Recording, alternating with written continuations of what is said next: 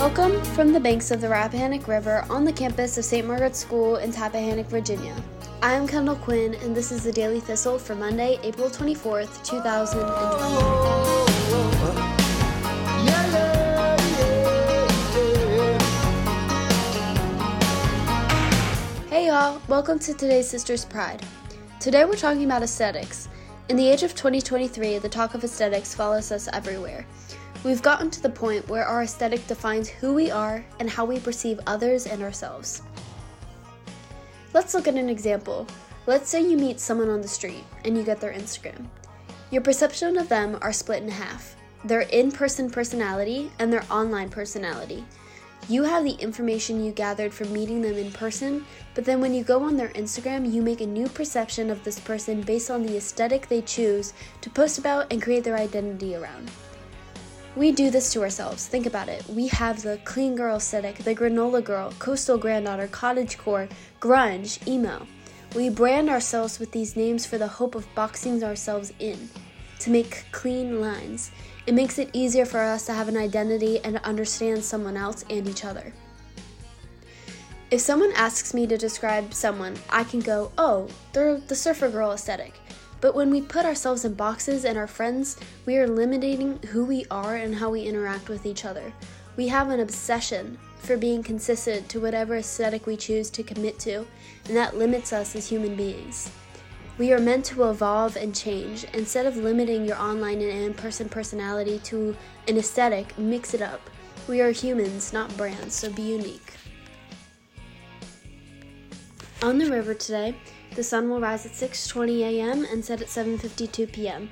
It'll be a waxing crescent moon with 18% illumination. High tide will be at 5:15 a.m. and low tide at 12:23 p.m. High tide returns at 5:42 p.m. There is a chance of rain before 8 o'clock a.m., but it will be mostly sunny today with a high of 63. Winds will be light from the northwest at 7 miles per hour. In news from the BBC. BBC News. As fighting continues in Sudan, an increasing number of countries have been evacuating diplomats from the capital Khartoum. France, Germany, Canada, Spain and Italy are among the latest to announce they've moved their staff to safety, but many foreign nationals remain trapped. The European Environment Agency says air pollution across the continent is killing more than 1,200 children a year. It's calling on governments to improve air quality around schools, nurseries and sports facilities. Global military expenditure is reported to have reached a record high. A Swedish research institute says spending rose to $2.24 trillion last year, following Russia's invasion of Ukraine and tensions in East Asia. The authorities in northern Burkina Faso say about 60 civilians have been killed in the village of Karma near the border with Mali. A local prosecutor said the attack had been carried out by people dressed in army uniforms. Ukraine says the districts of Kherson and Berislav on the western bank of the Dnieper River came under heavy Russian fire on Sunday. A spokeswoman said some 30 buildings had been destroyed. The US State Department has expressed concern about a checkpoint set up by Azerbaijan on a supply route between Armenia and the disputed territory of Nagorno-Karabakh.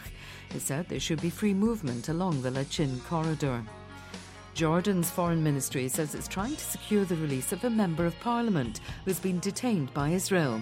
It said Imad al-Adwan was being held on suspicion of smuggling arms and gold into the occupied West Bank. Thousands of migrants in southern Mexico have started a march to the capital. They're calling for an end to the use of detention centres and want the US to speed up their asylum applications. BBC News. Remember, you're listening to the nation's only independent school news feed from the banks of the Rappahannock River, here from the campus of St. Margaret's School in Tappahannock, Virginia. I'm Kendall Quinn, and this was your Daily Thistle. As we grow in age, may we grow in grace.